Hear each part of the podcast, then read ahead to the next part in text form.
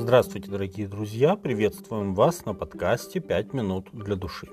Бог дал Соломону такую мудрость, что подобного ему не бывало ни прежде, ни после него. Третья книга царств, третья глава, 12 текст.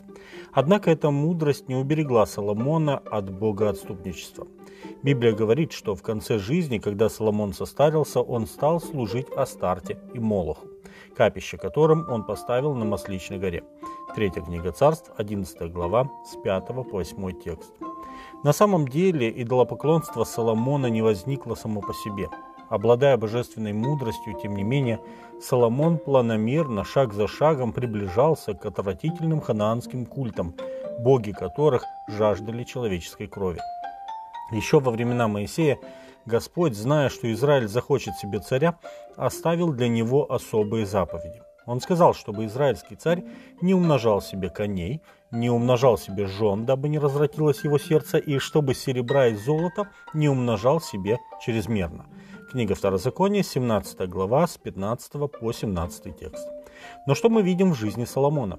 В своей жизни он проигнорировал все эти предостережения – если его отец Давид, захватив у Адраазара в сражении с 1700 лошадей, посчитал, что ему будет вполне достаточно лишь 100 из них, то Соломон собрал себе кавалерию в 1400 колесниц и 12 тысяч всадников, для которых построил он отдельные колесничные города. Третья книга царств, 4 глава, 26 текст. Также Соломон не чувствовал меры в накоплении богатств. Третья книга царств, 10 глава, 14 текст говорит нам, что каждый год в казну Соломона приходило ни много ни мало 666 талантов золота. Символичная цифра, не правда ли? Она еще встретится нам в книге Откровения как число зверя. Это золото тратилось на лошадей, колесницы, ценные породы дерева, павлинов, обезьян и на причуды многочисленных жен и наложниц царя. Здесь мы также видим контраст с Давидом, который собрал гораздо больше золота, но он посвятил его для строительства храма Господу. И, наконец, Соломон полюбил многих чужестранных женщин, кроме дочери фараоновой.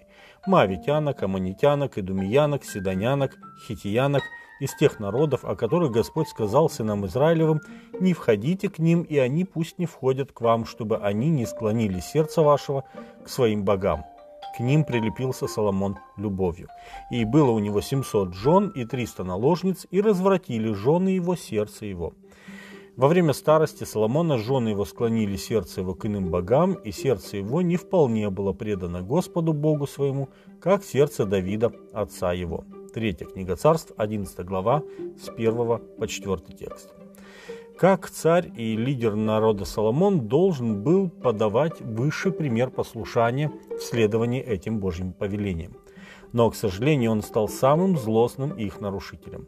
Человек, который был самым мудрым среди людей, стал самым глупым, ибо поистине мудрый человек никогда не пойдет вопреки явным повелениям Господа. Хотя Библия не говорит нам также прямо о покаянии Соломона, как о покаянии Давида, но похоже, что Соломон сделал правильные выводы после того, как Господь обратился к нему в третий раз с грозным осуждением и предзнаменованием разделения Израиля на две части. Третья книга царств, 11 глава, с 11 по 13 текст.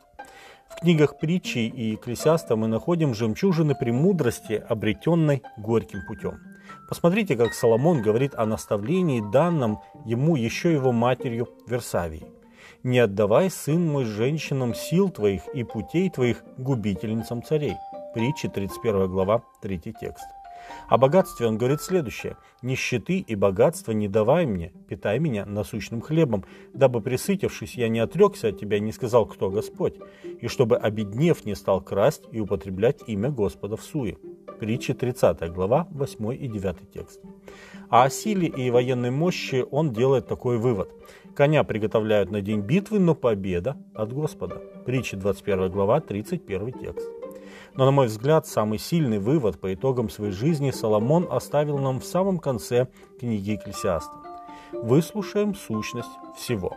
Бойся Бога и заповеди Его соблюдай, потому что в этом все для человека.